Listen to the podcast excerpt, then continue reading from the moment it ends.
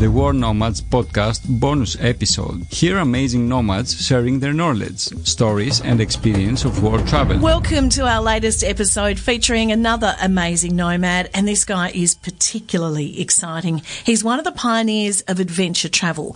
But Phil, before we introduce him, we have an update from our very first amazing nomad guest. Yeah, Sarah Davis. Uh, she's about to kayak the entire length of the Nile, and she sent us this update. Well, I am now in in Uganda and edging ever closer to starting this expedition off, which is really exciting. Um, definitely a little bit scary as well.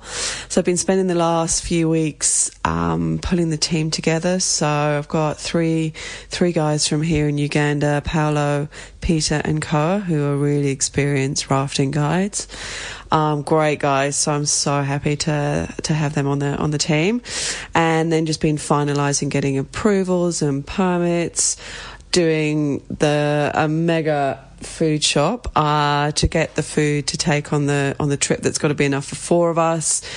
Um, that will last for a good three weeks. Isn't going to go off. Um, will fit on the raft, so that's been kind of interesting. Uh, and and then just also enjoying being here. Like Uganda, it's just beautiful here. I love it. Um, I'm staying at this stunning place that actually overlooking the Nile, so it's um, Explorers River Camp and it's it's just gorgeous here. And then also went out for a day's rafting, which was so much fun with with Nile River Explorers. It was awesome. So you you got some pretty hectic rapids here, um, some good grade fives.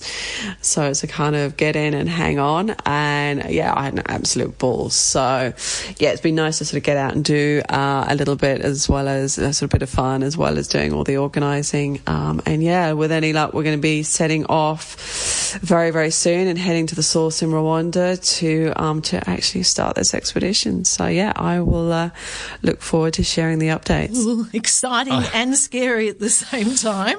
We'll share a link to that episode, the very first one featuring Sarah in show notes. But Phil, remember the days before the so-called bubble wrap generation? Uh, you mean charging down the hill in a billy cart with no helmet, no knee pads, no elbow protectors, or being driven to the rubbish tip by your dad while you're riding the trailer he was Oh, pulling along. yes. Remember- Do you ever do that one? Being taught to swim while being thrown in the deep end. Yeah. And then being kicked out of the house and being told you can't come back until the street lights come on. Is that what you mean? The good old days. The good old days. The good old days, exactly. Well, this man is part of that generation. Clive Neeson's film Last Paradise is his lifetime work, and it chronicles not only how the planet has changed, and remarkably so in 45 years, but he and his band of maverick mates are the brains behind things like snowboarding, kite surfing.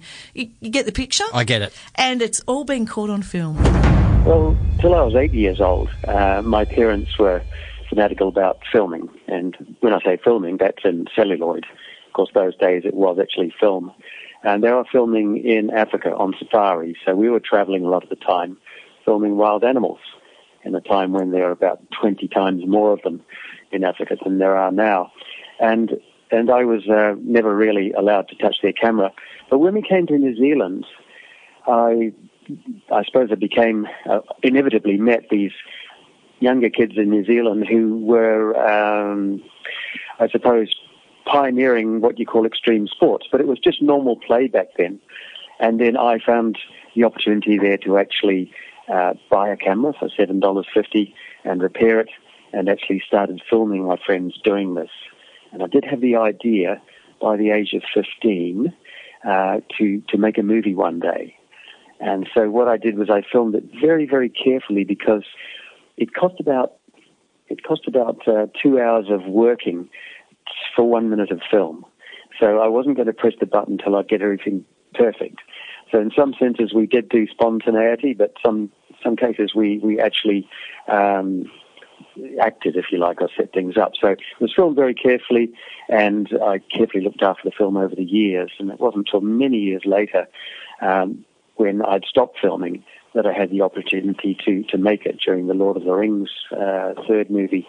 Um, when I was working down there, converting this footage to um, to. Sorry, there's a, really big storm here right now. You can probably hear it Oh, wow, flashing yeah. on the windows. yeah, it's the atmosphere. Um, yeah, so there's this opportunity to, to restore my footage, and in doing it so, the studios just realized how it told a story. And it was probably filmed over 15 years because as we became teenagers, we took these new sports I suppose, backpacking around the world to various places like to Bali, Mexico, uh, Europe in the days before tourism. And so we were able to film the, the culture of the place at the time um, well before um, any kind of other visitors had been there. And so the Last Paradise not only is the story of uh, how do you say, adventure travel, but it's also the story of how the world has changed over 45 years. And uh, I, I made a vow at 15 years old to make this movie, so it was was fantastic. 45 years later, later to be in, to be invited to complete the movie and tell the story of, um, I suppose, all all my friends in Australia and New Zealand who pioneered that journey. It also shows a, a shift in parenting too, because there's some file footage there of uh, you boys with your parents in Africa, and as you said, there were 20 times more wild animals then, and you were sleeping in tents. And, and you guys were just little toddlers, little tots, just run, running around. I can't see any parent in 2018 doing that. Yeah, it was quite dangerous because the animals weren't used to humans then. Uh, they're also they were abundant in the general countryside as well as in national parks. So you had nothing else. The, the only way you could camp was in, in your van, and my parents slept outside the van in a lean-to, and we slept inside the van uh, for security. Uh, so it was it was pretty scary. But I think the effect of that was that when we came to New Zealand and Australia, we toured Australia before New Zealand for a year.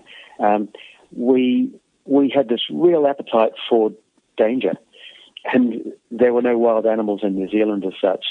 So we took to the wilderness and the waterfalls and the lakes and the rivers and the mountains, and that's where we met these other kids. Is that we wanted to taste a bit of danger every day, whether it be after school or on the weekends. So also parenting was different then in that indoors was a place for the parents. Outdoors is where the kids went to get away from the rules, which were you couldn't make a noise inside. I know that's changed now. Um, so we went as soon as we could into the outdoors, and that's where we met these other kids who were likewise driven to the outdoors. And they um, they all had the same uh, viva. You know, they wanted to to experiment with the forces of nature and how they could tap the forces of nature for some kind of adrenaline buzz. That's the theme of Last Paradise. And and things like this is, you know, when you think about um, windsurfing, the way I remember it in the film, you'll correct me if I'm wrong, Clive, but uh, all of a sudden, you know, El Nino or El Nina hit and the waves weren't as clean as they used to be. So there was a lot of wind coming on shore. So the boys still wanted to get out there to have a surf. So they came up with uh, putting a kite on a surfboard using uh, like a loo plunger Oh, yeah. as the kind of main link. The mount, Can, yeah. yeah. Can you explain that, Clive? Yeah, it was really basic technology back then. Um, so you just improvised, and it was, it's not like we could share technology. So there are um, people in Australia and people in New Zealand that were trying to find a way to use this wind that appeared in I think, 1980.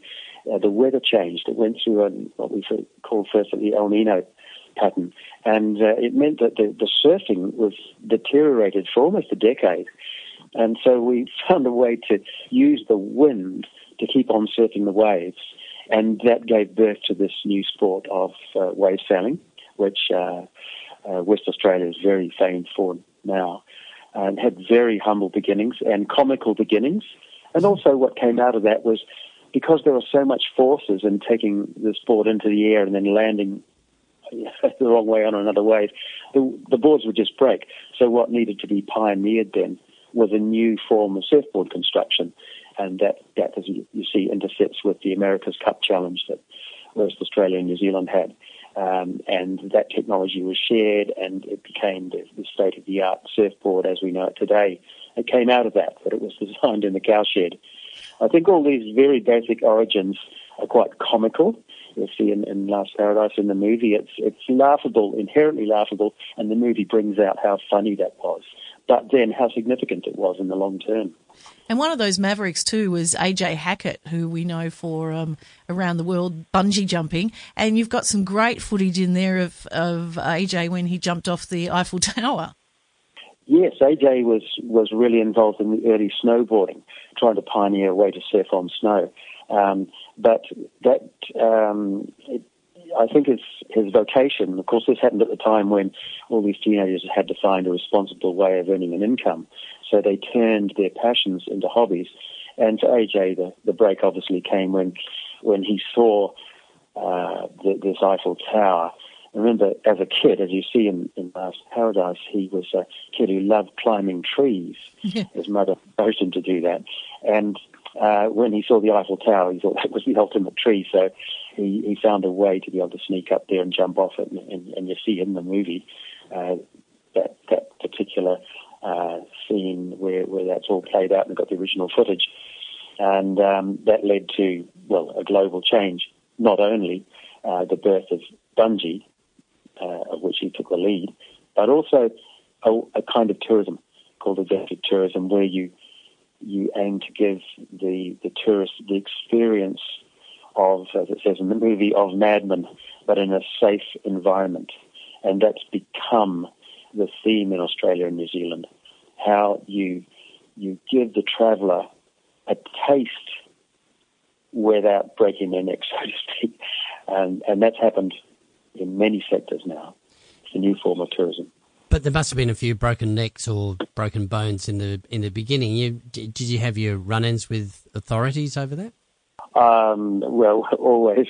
Um, but in Jay's, AJ's uh, example, which is, I suppose, the most precarious in terms of uh, the, the, tourist experience, um, track record is zero, zero accident. So, um, but that was by very heavily researching it and making sure that whenever they put their foot forward, it was it was safe, so to speak. Um, and that, and you know, Last Paradise is a, also a scientific glance at all this as well. So that's one incident where there was a lot of scientific um, research done, and um, in many. Uh, the, the, tone of Last Paradise is combining adventure with science as well, and so I'd, I'd say the Bungee pioneered that as well. There was also something I raved to Phil about in the morning I came to work after seeing that movie was Bali the way it used mm. to be compared to the way it is now. And Phil was fortunate enough to have experienced Bali when it was at its rawest or purest. Well, just before it turned, I was there. was, I was on the cusp. I just missed out on the the real Bali. But that that was just in, in incredible contrast between then and now. Yes, it changes every every year. It continues in a certain direction. Um, but the real beginnings that people will remember of Bali is when Kuta and Legian were just two villages, two very quiet villages, and a little grass track between them. Now that um, is unthinkable to most people, but you'll see it in Last Paradise in footage because the very first surfers that went there took movie cameras and they re- recorded that and also the sensation, the feeling of being in a place where they felt that tourism hadn't preceded them and their relationship with the Balinese people. I think it's good for, for all visitors to Bali to see that on film and realize what it used to be and, and where it's going, see where it's going. Because the future of Bali, or even the past of Bali, could have been different if people had known what the original Bali was. Are there still those those those places that you can find, Clive, where you are all alone and able to surf without you know, mass crowds? there are, but and that's what this year was about for me was proving to myself and four friends to go and find another place, and I found that. Um, Actually, the theme of doing that is you need to read the mob mentality. They called it the mob mentality in, in Indonesia, the places I went to this year understand what's driving the numbers there, and then do the opposite. So, I mean, this year I, I was traveling through Indonesia and barely saw another tourist and had wonderful waves and kite surfing. and um, it was just like Bali in the old days, I suppose.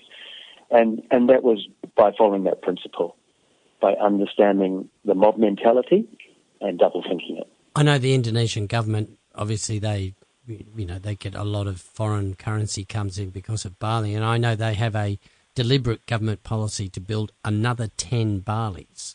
What? Yeah, and have nominated places such as Flores as one of the potential sites on the Thousand Islands just outside Jakarta is another one off the top of my top of my head as well. And some of those are still quite underdeveloped, but they're going they want ten more Balis. Well, how does that make you feel, Clive? That would be heartbreaking. Well, one of the places I went to this year was Lombok. I went there because I never went there way back in the 70s. Uh, but my brother did, and he said, don't bother now, it's just wall to wall tourists. It's being changed, and there's even um, plans afoot, as you say, to create another Bali there with a lot of concrete and high rise. And then they had the earthquake, and everyone left South Lombok and collapsed the economy there.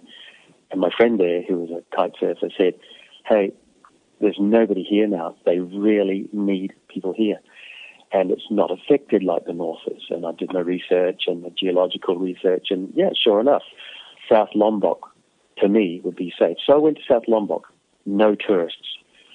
Now the theme was concrete. Looking into the future, trying to, to create another Bali in Lombok is what the plan is now.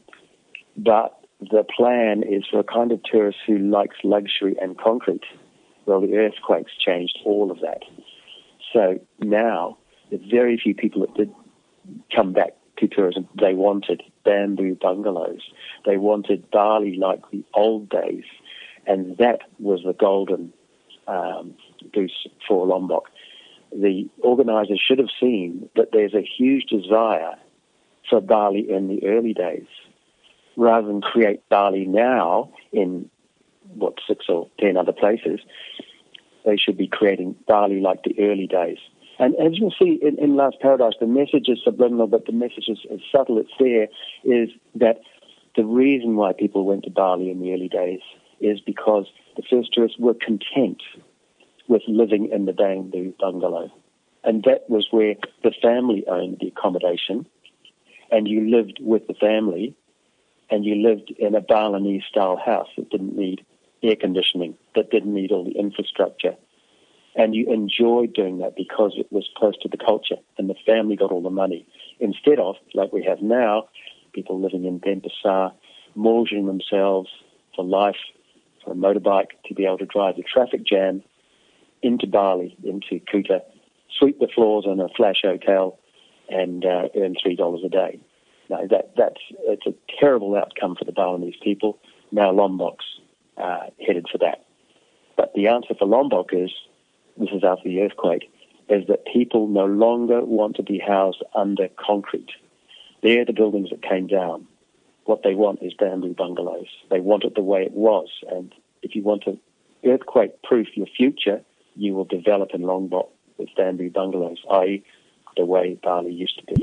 Ooh, that brings a shiver down my spine. But what are some of the other reasons, Clive, behind the film? Well, the objective of, of Last Paradise is to also show not only where we've been, the state of the world, and the science which can solve all these problems, which a lot of people are not perhaps aware of it. So when you see the past, then you can look into the future with the knowledge of the science and say, okay, these are the things we need to fix and then that's how they're going to be fixed. And there are solutions uh, to be positive at the end. So it does actually finish yeah. with a positivity, the movie, but it does reveal things that a lot of people are quite, not quite aware of in terms of the scientific fixes.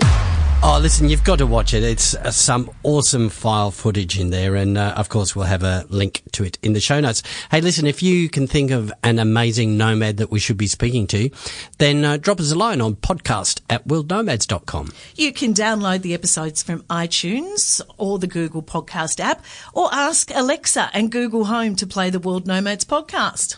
Alexa, play the World Nomads podcast. Don't say too loud, she'll start. we'll see you next week when we bring you Albania. Bye. Amazing Nomads. Be inspired.